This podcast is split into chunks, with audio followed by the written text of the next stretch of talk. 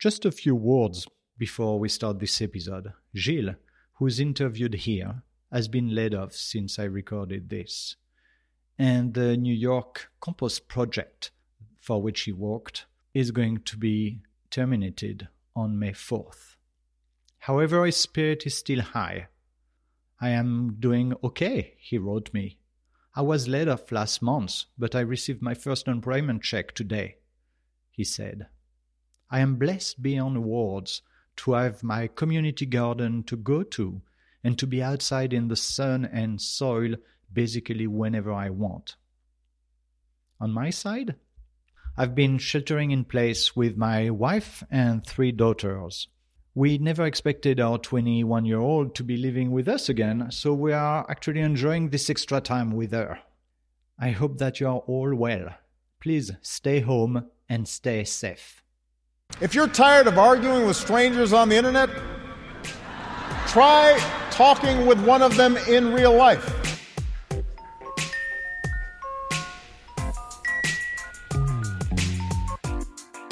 Welcome to Back in America, the podcast.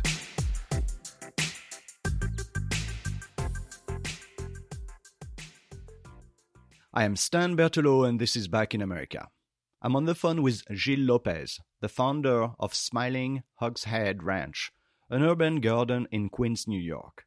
The Smiling Hogsheads Ranch started nine years ago as a guerrilla garden on a set of abandoned railroad tracks.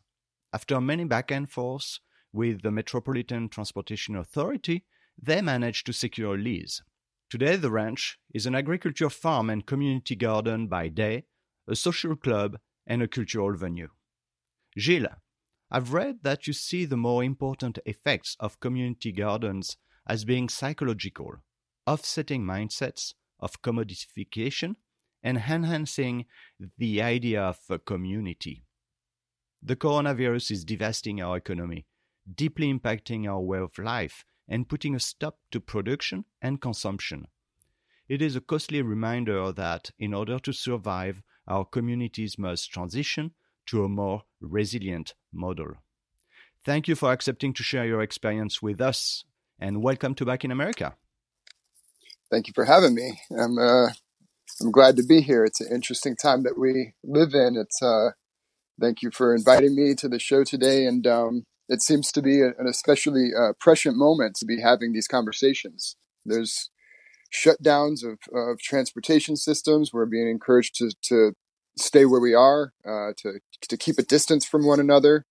Um, we're living in uh, in the middle of a pandemic. How does it affect your your, your life? I'm I'm working from home now. I work for the New York City Compost Project, hosted by Big Reuse. So I work for a nonprofit that's contracted with the City Department of Sanitation at New York, and um, any office work that I have to do, uh, I'm no no longer going into the office. I'm working from home. I still have uh, physical work that I have to do, taking food scraps and transforming them to rich, uh, nutritious organic material, finished compost, and uh, collecting the the organic the the kitchen scraps from the public. So putting out bins in public locations, uh, and and um, we usually staff those, but I've been taking precautionary measures and kind of like avoiding a little bit, avoiding like standing a little bit further away from where people actually are depositing their food scraps. Um, and uh, all of like I'm also a public uh, environmental educator, and all of my programming have been canceled. I usually teach at libraries, at, in gardens, in um, in schools, and everything's been canceled for the next month. Uh, and I, I, foresee that they will be canceled uh, further out than that. We're trying to um, figure out how to continue to to to meet our our program goals and educate people about the importance of compost. We're talking about potentially making videos or um, I we we don't even know. Yeah, it definitely changed everything about our life, and we'll we'll come back to that during the interview. Let's start with uh, maybe introducing yourself. Can you tell me a, a bit more about? So you spoke about your work, your family, your passion. You know what makes you happy, what makes you fearful. Who are you? I'm a middle-aged white guy living in New York City. Um, I have uh, English, Irish, Filipino, and Mexican lineage. Um, I was born in Louisiana, down on the bayou, to a fellow from LA, Latino man, and my mother is from Mississippi mostly. And um, we lived there for a little while. My parents uh, ran a bakery in Louisiana. My parents split when I was young. I moved with my mother to live with my grandparents in Mississippi, and I grew up there in Mississippi with the white side of my family. And I would go to LA every once in a while and visit my dad and uh, the the black and brown side of my family. I graduated college with a degree in landscape architecture uh, from Mississippi State University. I soon after got married. Um, we had a child and we moved to Florida. I guess I could mention that I'm not the biological father of my daughter, Anya, and she's 15 years old right now, about to turn 16. But I am on her birth certificate, and we still have a loving relationship. Um, me and her mom split when she was about three and a half years old um, during the 2008 recession. I lost my job. The marriage kind of fell apart. I ended up also losing my home and uh, eventually moving to New York City in 2010. And uh, while here, I was working as a construction manager for the Million Trees NYC project and doing various other stuff. And I, I ended up staying here. And I, I made this my home. And I'm really excited to still be here. That I think is a is a very good transition, right? Because 2010, 2011 is when uh, this project, this garden urban project, started. Can yes. you can you take us back to this day? W- what happened? How did you discover the the railroad tracks uh, on which yes. you mentioned that the garden started? Yeah. So as I mentioned, I, I moved to New York City in 2010. I was brand new to the city. I knew nothing about the city. I was living out in Flushing, Queens. And uh, I was moving around the city, meeting new people, going to different events, and I decided that I really, I kind of fell in love with Western Queens. I didn't know the terrain, uh, but I did know that I wanted to garden. I was gardening in Central Florida, and it was something that was I was heavily involved with, helping start community gardens, advocacy to get um, it make it legal for people to grow food producing plants in their front yards. Um, these sorts of things, teaching uh, workshops um, about organic gardening and permaculture. So I didn't have a place to garden in New York City, and that was a really important thing for me. I started looking at community gardens and trying to find a place where I could grow, and all of the uh, community gardens had a waiting list of uh, a year and a half, two years, and more. Um, especially in the area that I had uh, relocated to in Astoria, there was really only one community garden that I could really find, and it had a long waiting list. I was also all around the city seeing vacant lots everywhere, and I didn't understand how there could be so few community gardens with such long waiting lists and and people not starting new community gardens with all these vacant lots. Uh, of course, that's a radical way of looking at things, and I am a radical. So I decided instead of putting my name on a waiting list, to um, talk to one person that I had met who I thought might have radical tendencies as I. And we met uh, in the dead of winter in late 2010. We identified a dozen different sites we did some deep research over that winter. We went down to the property tax assessor's office downtown uh, New York. We looked at OASIS maps, which is a map that tells us about tax information and land use and all the things in the city. We looked at Google Maps and just tried to find green spaces to, to see this. We used we jumped on our bikes and walked over to the sites and looked at them. Um, we narrowed the list down to, to three or four and and did that. We looked at them and and this one in particular had no fence. There was no sign saying posted, no trespassing, keep out. Um, it was big. It was out of the way. Um, there was no plans for development. The MTA, the Metropolitan Transportation Authority, owns the land. They run the trains and buses, and and they weren't using the land. It was decommissioned tracks for a long time. Uh, and we got together. We decided to move forward a little bit, and uh, we took some soil tests. And once those soil tests came back, we put a call out to more people again, I didn't know that many people, especially people that were willing to start a guerrilla garden and do this direct action of um, occupying, trespass, trespassing, and occupying land illegally.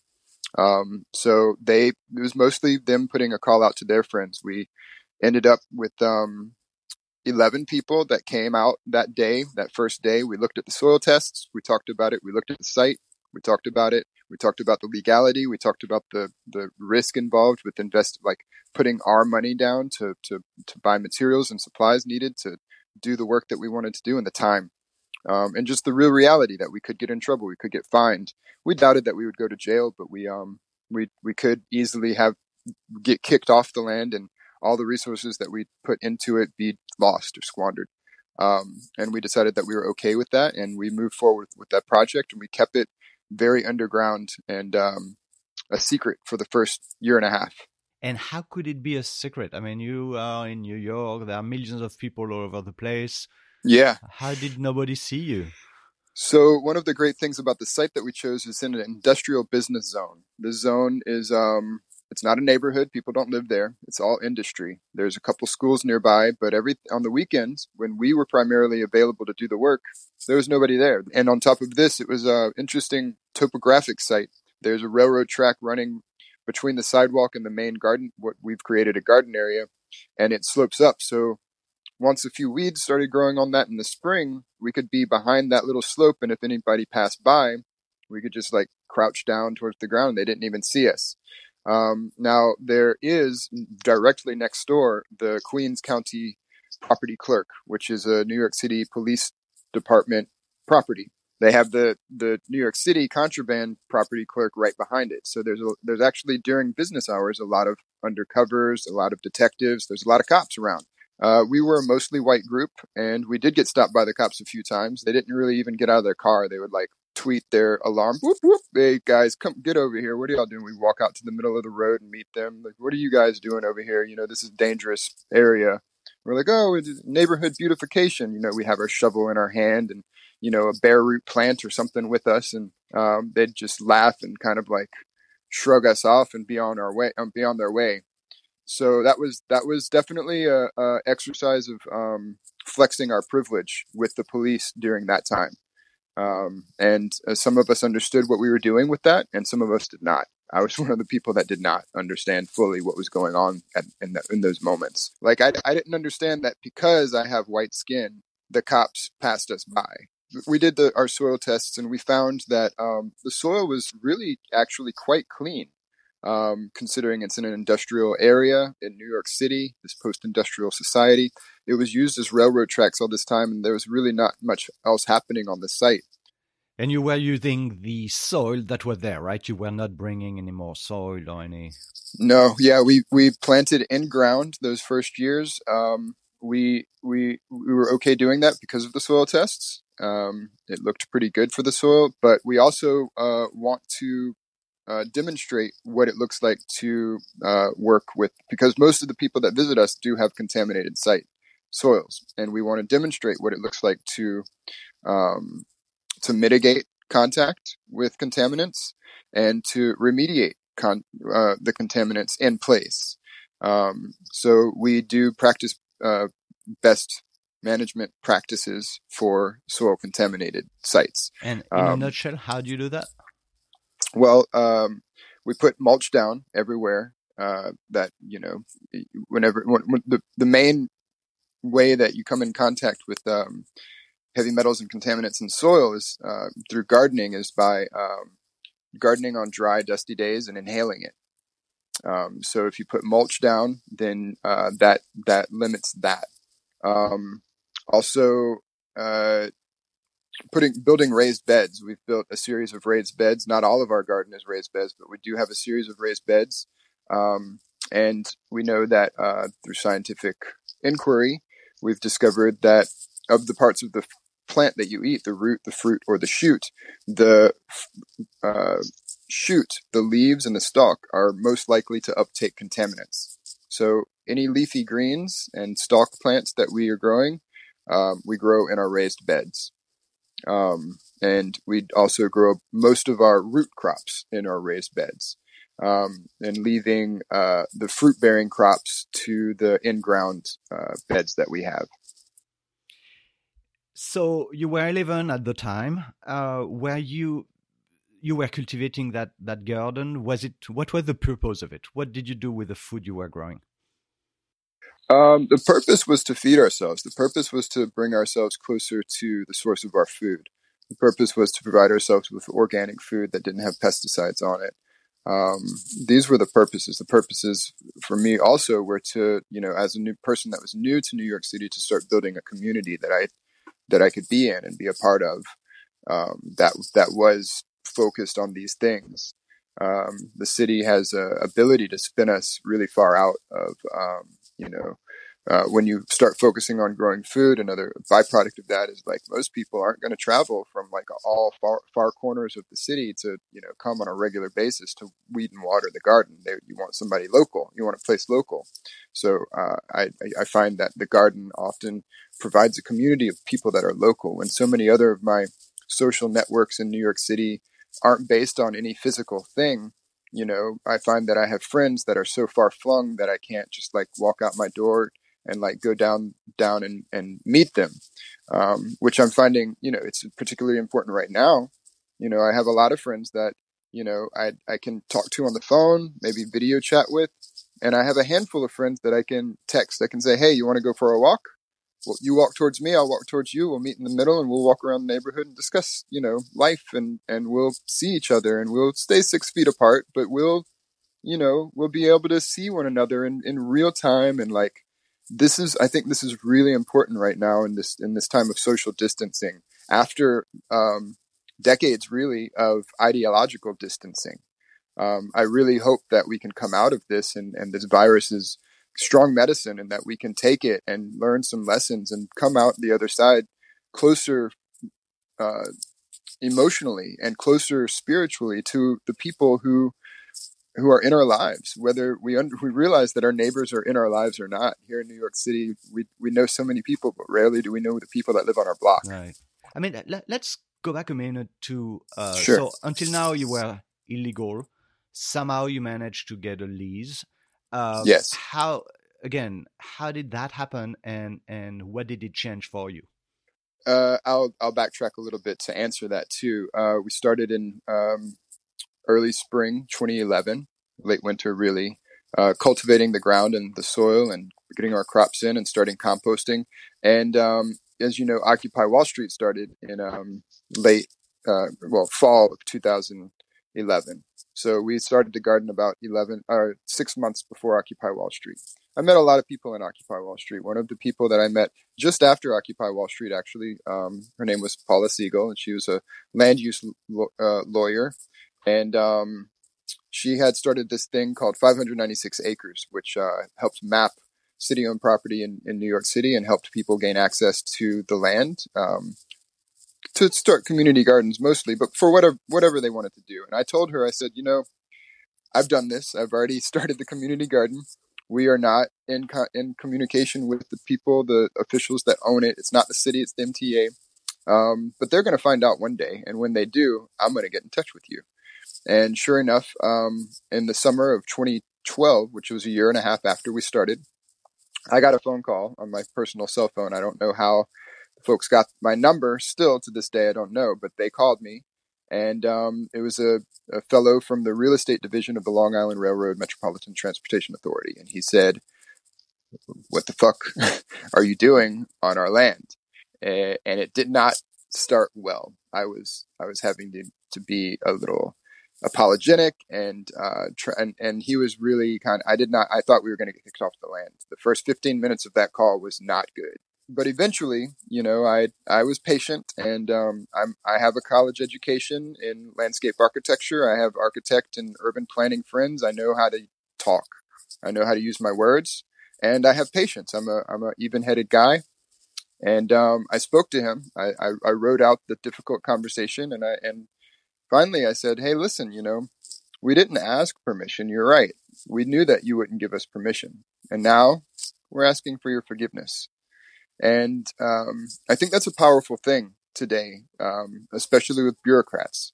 Bureaucrats live within, they work within a system of hierarchy, and it's and it's important to maintain that, you know, so that we can get stuff done in our society. But this individual, remember, this was 2012. This was at the peak of, you know, every hipster that was moving to Brooklyn wanted to start a community garden. Like it was so, like not just community garden, but urban farming. Like, ooh, like it was so cool and hip at the time. So he had heard of this. I stand on the shoulders of giants, not with urban farmers and hipster urban, farmers, but Hattie Carthan from the from Brooklyn, who had started a block association based on the fact that she wanted more trees. And there's a community garden, an urban farm in Brooklyn now called the Hattie Carthan Garden. Liz Christy, who started Green Guerillas in lower Manhattan. um, the folks up in the Bronx who who converted vacant rubble lots when the Bronx was burning, um, and taking all these people in New York City, primarily women of color, working to reclaim their their neighborhoods from the powers that are divesting from them and actively discriminating against these folks. I stand on the, the shoulders of these giants, and I didn't realize it as much at the at the time, but now I do. And this fellow had heard about urban gardening and community farming, and he was like, you know, this is interesting. I could never like talk to my supervisors and get this to actually happen here, but you know what? You're already doing it, so maybe, maybe just maybe I can um, figure out how to let you continue doing it. So he actually cobbled together some commu- uh, some garden license agreement, and it was in my inbox by the end of that day. Wow! And yeah, it was pretty amazing, and um, I was kind of shocked. You know, it was really fast and everything, and it was like 20 pages of legalese, and the first line said, "Gil Lopez hereby enters into this agreement with the New York New York Transportation Authority." Blah blah blah and it was you know it would have been a lot lot of liability for me. Um, I I got in touch with my other you know ten other garden members. The eleven of us looked it over and we said, um, being the kind of like proto anarchists um, that some of them were, they were like hell to the nah. We ain't signing this. We're not entering into an agreement with the state or this huge authority. This is not happening. No. Really? Um, yeah, yeah, of course. So, um, I mean, what what did what do you expect? We have a bunch of guerrilla gardeners who are there. Why are we there? We're there to grow food for ourselves. Are we there to to start um, negotiating with the state? No, that's not our stated intention. We have a very simple intention: dig in the soil, plant seeds, and harvest things, and eat it together. Um, we also, you know, that first year, I will say that we gave a lot of food to the Occupy Kitchen, um, but the the the matter was that we had this um, big legal thing happening now, uh, and we we expected something like this to happen, but we didn't really plan for it that well. But we handled it well enough. We basically sat on it. I would address crowds of people that showed up to help us during a workday and say, "Hey, thank you for coming. We're all trespassing here. We're all participating in direct action. We're creating the world that we want to see."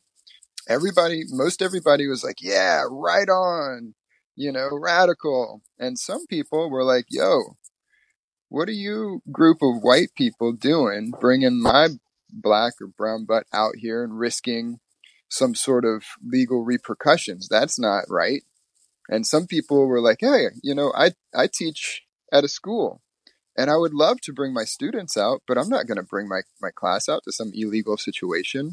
I had one one friend who brought one of their um, colleagues, and they worked for a nonprofit organization that works with formerly incarcerated people and does. They have a specific green jobs training program.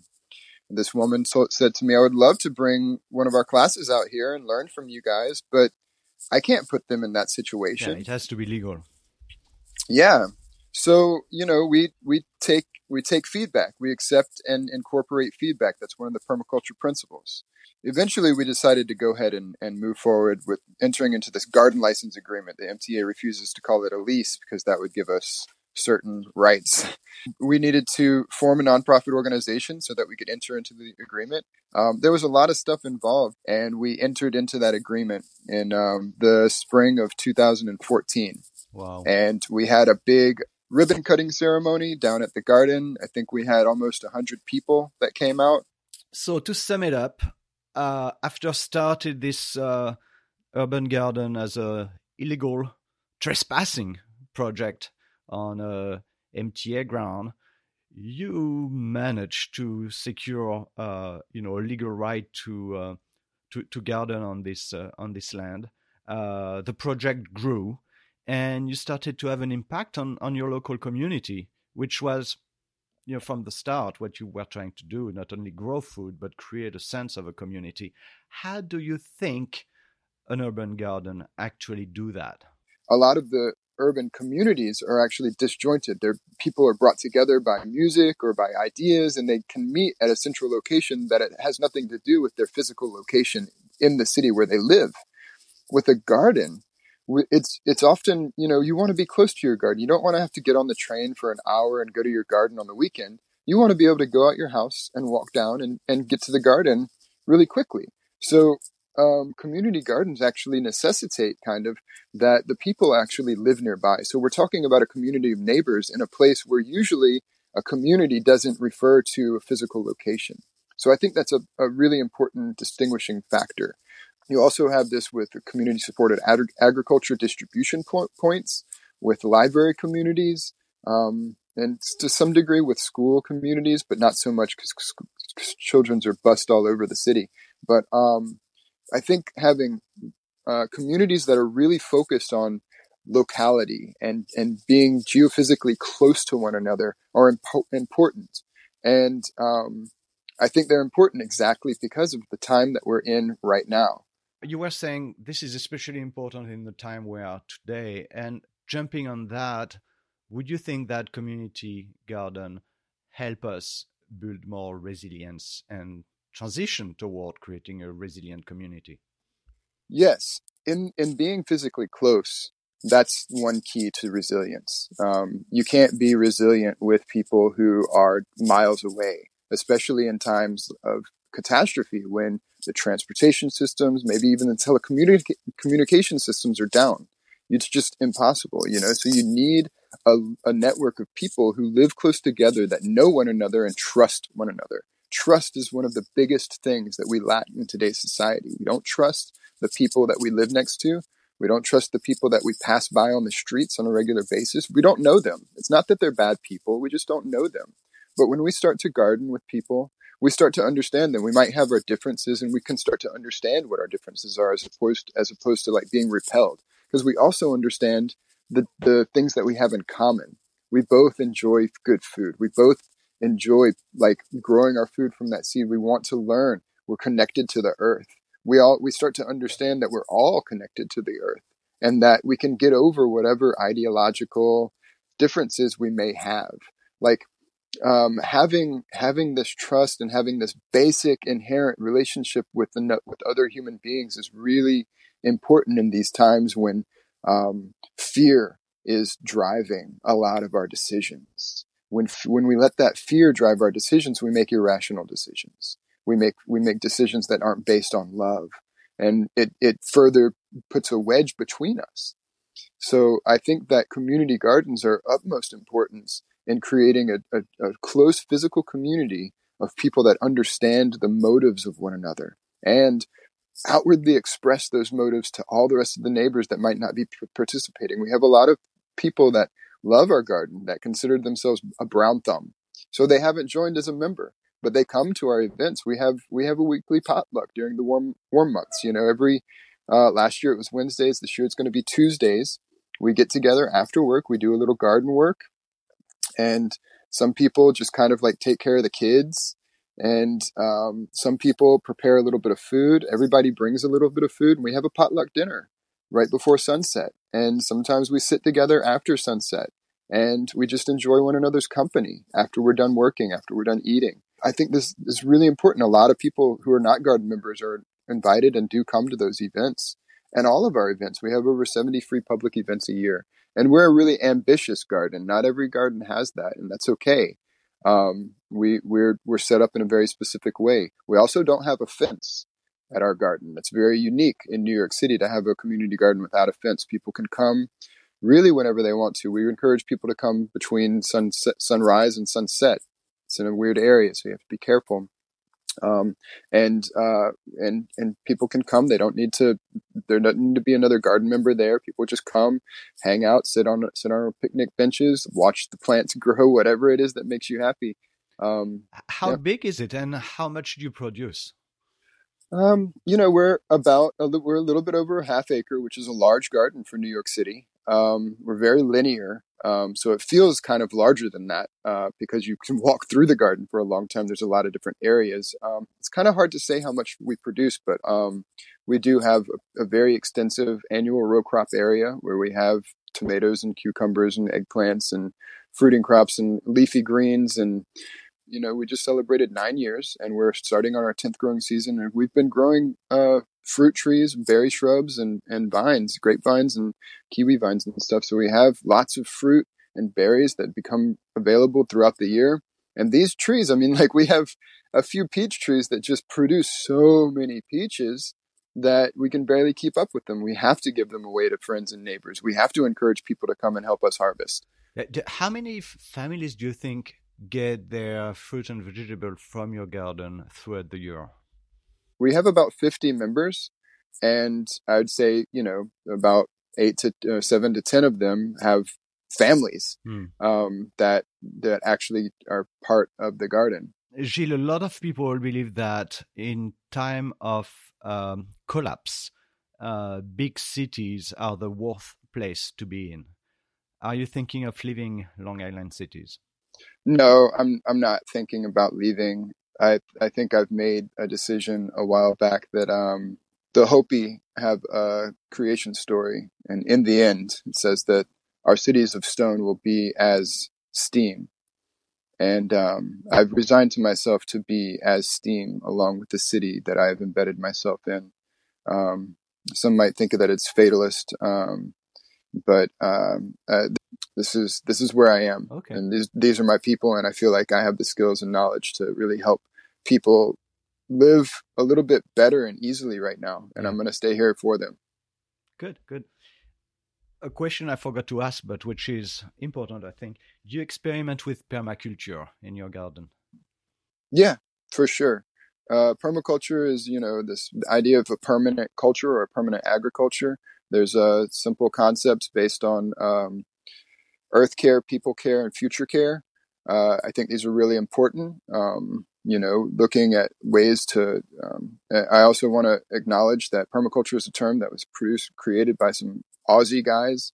Um, I kind of have a problem with the fact that oftentimes they take indigenous culture understandings of agricultural systems and try to implement them and just call them per- permaculture solutions. That's not true.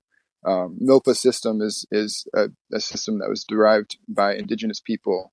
Um, all these, a lot of these systems were in, derived by indigenous people, and, and we're forgetting. We've already forgotten the names, but we can go back and research that and to continue to deny that that there was people here before us that understand our the the climate zones and the temperate temperate um, attitudes, the the soil, the land, the the the rainfall cycles. To deny that people were here before us that understood these things and that we can learn from them is ignorant. Um, so I think it's important to do that. Um, that said, I live on a on an urban ecological site. I live in a place. Um, I live, work, and play in uh, in Lenape land. The uh, Canarsie and Lenape were the traditional uh, custodians of the land that Smiling Hogshead Ranch is on. During their time, it was a um, it was a wetland. It was um, a saltwater marsh um, since then, the Industrial Revolution has filled that with filings from a tunnel that was dug under the East River. It turned that marsh into firm land where buildings could be built, built and industrial, built, um, an, an, industrial economy arose and railroad tracks were laced. Um, it's a lot different than the land that Lenape used to know. Um, it's it's completely different. So um, I'm having to re re understand and relearn what these what the place is um, and using a design system of thinking like permaculture to understand that is a good thing. I, I was trained as a landscape architect, and permaculture is one tool in my designer's toolkit. So, Gil, as we usually do in uh, back in America, I want to ask you, what is America to you? Oh gosh, this is such a complex question you know, I, I, grew up in America, and um, my understanding of what America is has shifted over time. I was always told as a child I was so lucky to be an American, and I agree. I am I am very lucky to be in America, an American. Um, America to me is um, starts as a colonial settler state uh, that has occupied indigenous land and um, benefited greatly from the slavery of black people that were brought in from mostly West Africa and those were the foundations and the roots of this this country. Um, our our democracy was based on the Iroquois Confederacy's democracy, and um, it's a strong one.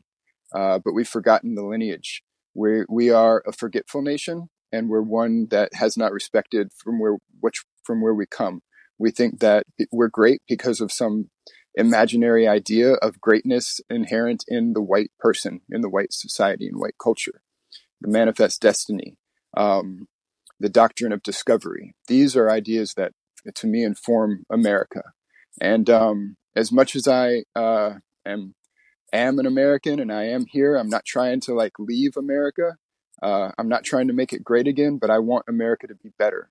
I want America to continue to strive for the ideals that it was founded under. And in order to do that, it has to remember the history. We're to re- we're to continue to repeat this terrible, oppressive history if we don't remember it and bring it to the fore and and deal with it in a real way. If we deny the roots of oppression that founded and laid the groundwork for this country and we continue to do that, we're going to destroy ourselves. And I believe that's what we're doing. And I and to be honest, I think that this epidemic is nature in a way trying to to alleviate this destruction that we've laid laid out in a global. I, I I say that America's greatest export is culture, and this globalization of the American Western way is killing indigenous people and enslaving children and people around the world in order to, to produce commodity items for us to continue to consume and throw away and waste.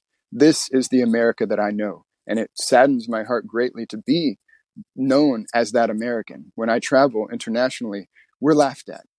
We're just, we're, we're despicable people. And that makes me really sad.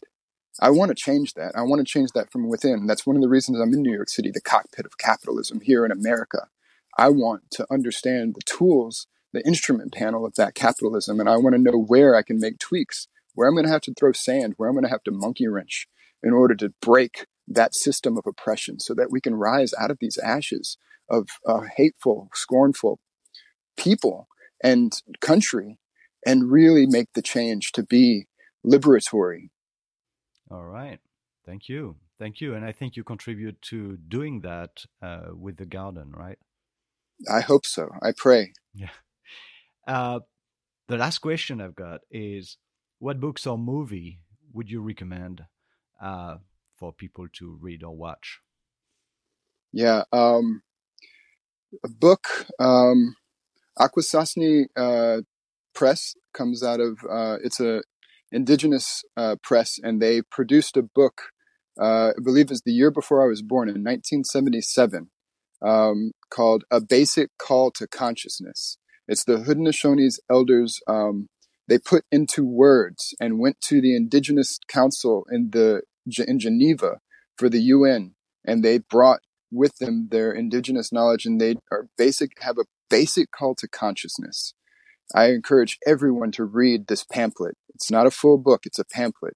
We really need to understand what life on Turtle Island was before we invaded this land. And we really need to understand what the people are calling for as a, as a simple means of, of moving forward on this land um, in order to, to value the sanctity of life. And we need to bring all the peoples to, to the table of reconciliation.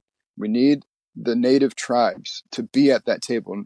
All the sovereign nations, not just the global powers, when we're deciding how to live in a peaceful world. So I highly recommend A Call to Consciousness. And for movies, um, Adam Curtis is an amazing investigative journalist that has some really good a good series that came out a while back called um, Century of Self, and a more recent one I think in 2016 called Hypernormalization. These documentaries really show us how we have used propaganda, war propaganda and built um, uh, media structures and um, advertising to colonize our minds and have police in our own heads. We police ourselves to continue the, the destruction that was set out in this manifest destiny in this in the taking of land and enslaving of people. We do that in our own heads now. We enforce that. And I think Adam Curtis has done a good job in laying out exactly how that's been done using television and, and print and, and, and radio, and then moving on into the, the big political stage of drama uh, that we're all sucked into with this 24 hour news cycles um, in hypernormalization. So those two, Century of Self and hypernormalization. Well, Gil, thank you so much for your time today. Yeah, you're welcome. Uh, I appreciate the time to, to speak to you. Thank you for your, your questions. I think that you're uh, doing a good thing with this podcast, and I appreciate it.